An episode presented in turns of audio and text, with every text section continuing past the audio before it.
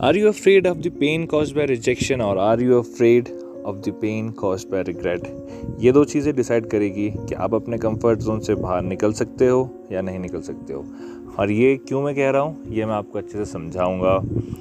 तो आज हम जो भी है अपने पास्ट की चॉइसेस की वजह से, इंसान जो भी अगर फ्यूचर डिसाइड करना है तो best way is to create it and to create a future you need to make a choice अपनी चॉइस की वजह से ही आप अपना फ्यूचर बना सकते हैं। तो पहले हम रिजेक्शन और रिग्रेट को अच्छे से समझते हैं कि इनमें क्या क्या चीज़ें आती है और ये कैसे वर्क करता है। तो पहला केस हम रिजेक्शन का लेते हैं। फॉर एग्ज़ाम्पल आप ये इमेजिन करिए कि कोई इंसान अपने कंफर्ट जोन से बाहर निकलना चाहता है।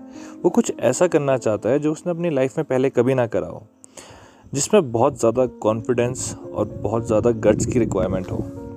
लेकिन उसे रिजेक्शन से डर लगता हो। मतलब उसके दिमाग में पॉजिटिव थाट्स से ज़्यादा नेगेटिव थाट्स रूल करते हो। नेगेटिव थाट्स की एक खास बात यह है कि ये मल्टीप्लाई होने में ज़्यादा टाइम नहीं लगाती। नेगेटिव थाट्स एक ब्लैक इंक जैसे होते हैं। ब्लैक इंक की अगर सिर्फ़ एक ड्रॉप वाइट इंक के कंटेनर में पड़ जाए तो वो पूरा कंटेनर को अपने जैसा बनाना स्टार्ट कर देगी। सिर्फ़ एक ड्रॉप से वाइट कंटेनर ब्लैक में तो नहीं कन्वर्ट हो जाएगा, लेकिन सिर्फ़ एक ड्रॉप के बाद वो पूरी तरह से वाइट भी नहीं रहेगा। और जितने ज़्यादा ड्रॉप्स उस वाइट इंक में पड़ती रहेगी, वो उतनी तेज़ी से ब्लैक में कन्वर्ट होता रहेगा।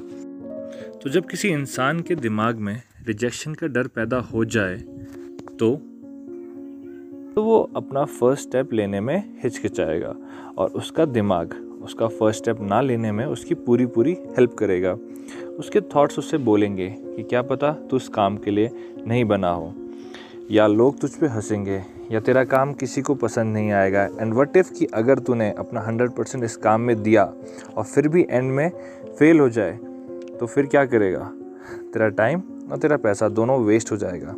काफ़ी सेल्फ डाउट जैसी बातें भी आएगी कि यार क्या पता मैं ये कर पाऊँ या ना कर पाऊँ। ये सारी चीज़ें हमारा ब्रेन हमारे को बोलता रहता है। और ये थॉट्स काफ़ी नॉर्मल है, क्योंकि हमारे ब्रेन की प्रोग्रामिंग ही कुछ इस तरह होती है कि वो डेंजरस और एम्बेरसिंग सिचुएशन से हमें बचाता है। क्योंकि हमारा ब्रेन कैलकुलेटिव चीज़ें एनालाइज करता है और कॉन्फिडेंस और गट्स हमारे बॉडी में कितना है, ये ब्लड फ्लो डिसाइड करता है। ब्लड फ्लो हमारा हार्ट डिसाइड करता है। शॉर्ट में समझाऊं तो ये सब इंटरकनेक्टेड है। आपने देखा ही होगा, जब आप आप कॉन्फिडेंट महसूस करते हैं तो आपके अंदर काफ़ी एनर्जी होती है।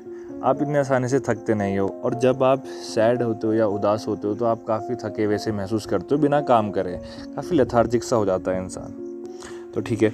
तो अब आप लोग ये समझ जाओ, अगर आप रिजेक्शन से डर रहे हो तो सिर्फ़ अपना ब्रेन ही नहीं, अपनी बॉडी को भी वीक बना रहे हो, अपने हार्ट को भी वीक बना रहे हो। तो रिजेक्शन से मत डरो, अपनी ग्रोथ पर फोकस करो। सेकंड केस आता है पेन कॉज बाय रिग्रेट अगर आप रिग्रेट से डरते हो, यानी पेन कॉज बाय रिग्रेट ये दोनों काफ़ी अलग अलग चीज़ें हैं रिग्रेट से डरना और पेन कॉज बाय रिग्रेट इस चीज़ से, ये इन दोनों को आप समझने की कोशिश करो। अगर आप पेन कॉज बाय रिग्रेट से डरते हो तो कॉन्ग्रेचुलेशन क्योंकि आपकी सोच काफ़ी पॉजिटिव और ऑप्टिमिस्टिक है। रिग्रेट से डरने वाला इंसान कभी लोग क्या सोचेंगे या हंसेंगे, इन चीज़ों की परवाह नहीं करता। क्योंकि उसका दिमाग ऑप्टिमिस्टिक रहता है, यानी नेगेटिव आउटकम से ज़्यादा वो पॉजिटिव आउटकम के बारे में सोचता है। वो इंसान कभी अपनी ड्रीम्स या गोल के साथ कॉम्प्रोमाइज़ नहीं करता, क्योंकि वो ये चीज़ अच्छे से जानता है कि अगर वो ये स्टेप नहीं लेगा तो वो रिग्रेट की वजह से खुश नहीं रह पाएगा, क्योंकि उसके दिमाग में एक पॉजिटिव पॉसिबिलिटी रहती है कि वट इफ़ कि अगर तो इस काम में सक्सीड हो जाए, तेरी लाइफ कम्प्लीटली चेंज हो जाएगी। और बस इतना सा सेंटेंस ही काफ़ी मोटिवेशन देता है उस काम को पूरा करने में। रिग्रेट से डरने वाला इंसान अपनी खुशी के साथ कॉम्प्रोमाइज़ नहीं करेगा।